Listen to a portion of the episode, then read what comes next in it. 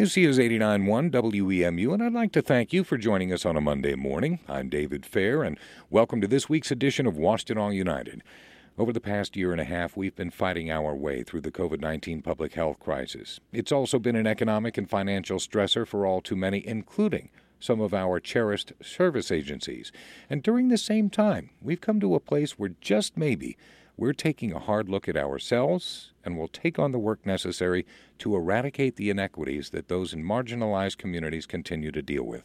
Today, we're going to take a look at the Chelsea based St. Louis Center in Washtenaw County, which serves those with some who are intellectually and developmentally disabled. Our guest is Dina Fisher, who is the center's chief operating officer. And Dina, thank you so much for taking time today. Thank you. The St. Louis Center operates with this philosophy that there are no limited persons but rather persons with limits. Tell me more about the distinction. Well, we like to look at our at the individuals that live with us as being folks that are just the same as any of us are, um, with, but their individual barriers might be a little bit more difficult than some of us. But rather than looking them at them as a population who is severely disabled and can't really be independent at all. The St. Louis Center operates in a campus based group home model. What exactly does that look like? Well, we have a beautiful campus out here just a little bit west of Chelsea that is bright and sunny and has deer wandering the, the premises, lots of flowers. But on the campus, we have currently six separate homes for folks that have disabilities, adults, ages 18 through, I think our oldest resident now is 80. Many of them have been with us for 30 or 40 years since they were very young, and this is their home. We were servicing children until very recently when we chose not to do that anymore and um, so we are repurposing the children's homes and adding three more adult foster care homes on the campus. In taking a look at how all of these interactions have worked over the decades, how much of the personal and individual growth and progress that residents at the center make can be attributed to the way they find ways to live with and support one another? It's very important that they support each other and that our staff are there to support them. We have some folks that are very challenged, and then we have some folks that are much more able to do uh, independent living.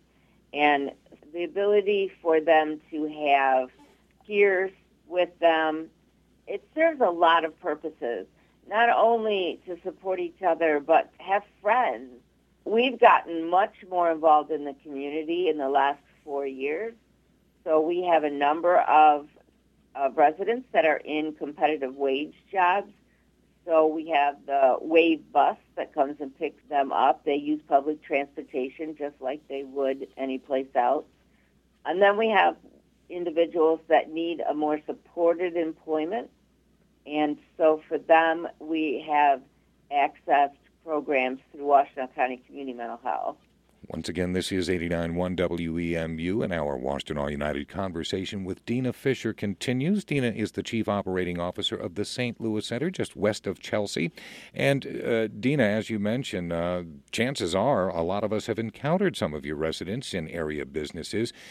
When you are looking to help secure and maintain employment, how does that process work in creating the partnerships? Well, it's gotten a lot easier since the pandemic. When they started, of course, for a year, we didn't go anywhere or do anything because it was very important to protect our residents.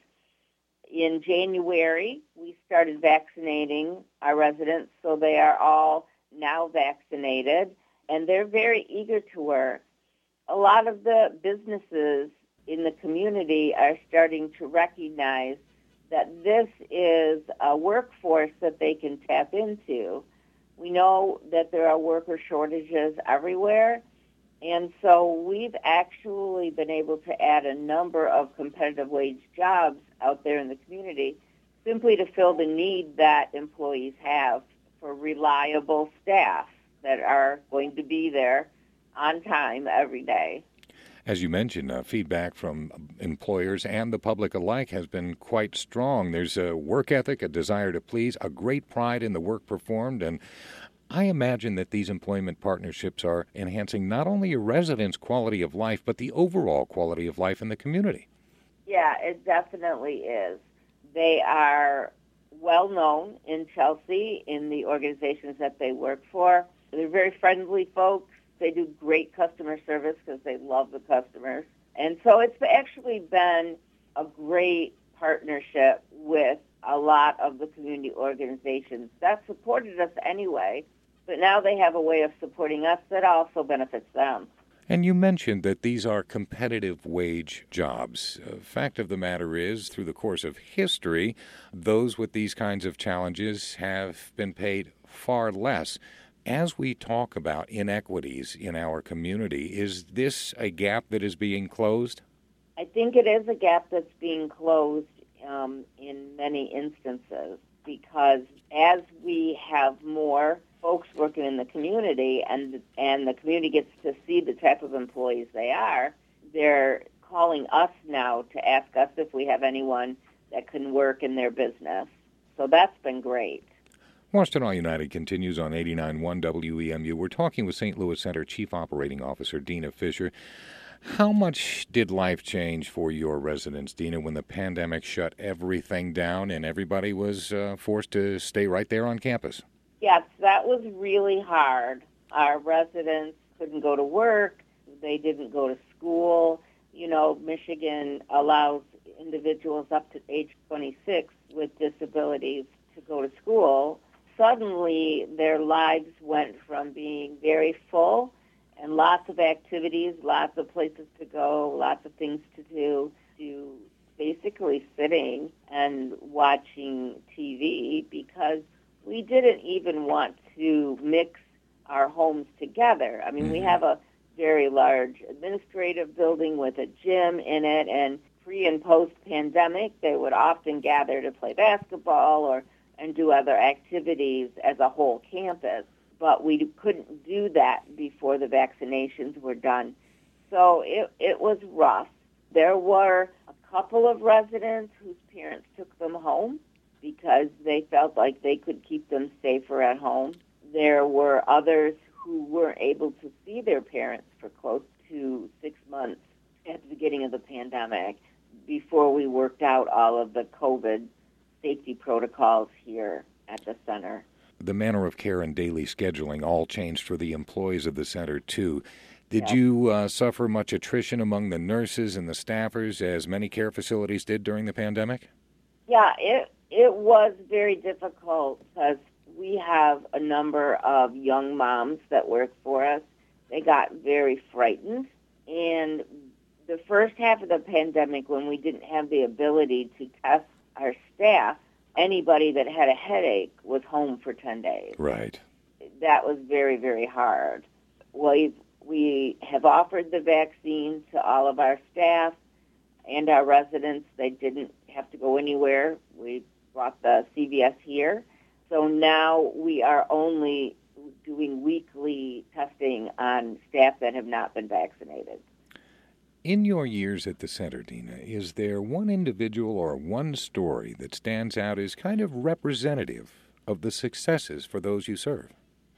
Well, very recently, we had an experience with a young man who was with us when he was a child, when we were at school. Then, when he finished school, the Community Mental Health Agency would not continue to pay for him to be here. So he went into adult AFCs. But two months ago, he came back to us. Now, when he left us, he was completely independent toileting. He has cerebral palsy in his hands, but mm-hmm. he's able to feed himself and take care of himself. Um, during the 10 years he was gone, he lost all of that ability. Now we've had him back for a couple of months. We are having a lot of success with toileting him.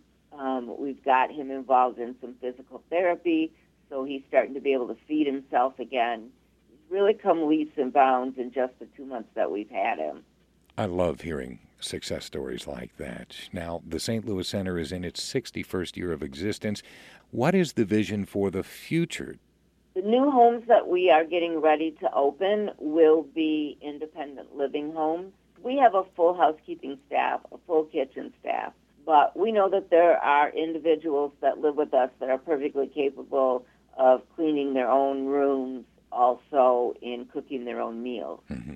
So we're going to be moving about 15 of the residents towards a more independent living within our village. So they'll still be able to be here with their friends and their families, but they will be held to a higher standard for taking care of themselves. Dina, thank you for sharing your time today and sharing your perspective as well. I appreciate it. Okay, thank you. That is Dina Fisher, Chief Operating Officer for the St. Louis Center, just west of Chelsea. For more information on the work the center is doing with and for those with intellectual and developmental disabilities, visit our website at wemu.org. Washtenaw United is produced in partnership with the United Way of Washtenaw County, and you hear it every Monday. I'm David Fair, and this is 89.1 WEMU FM and WEMU HD1 Ypsilanti.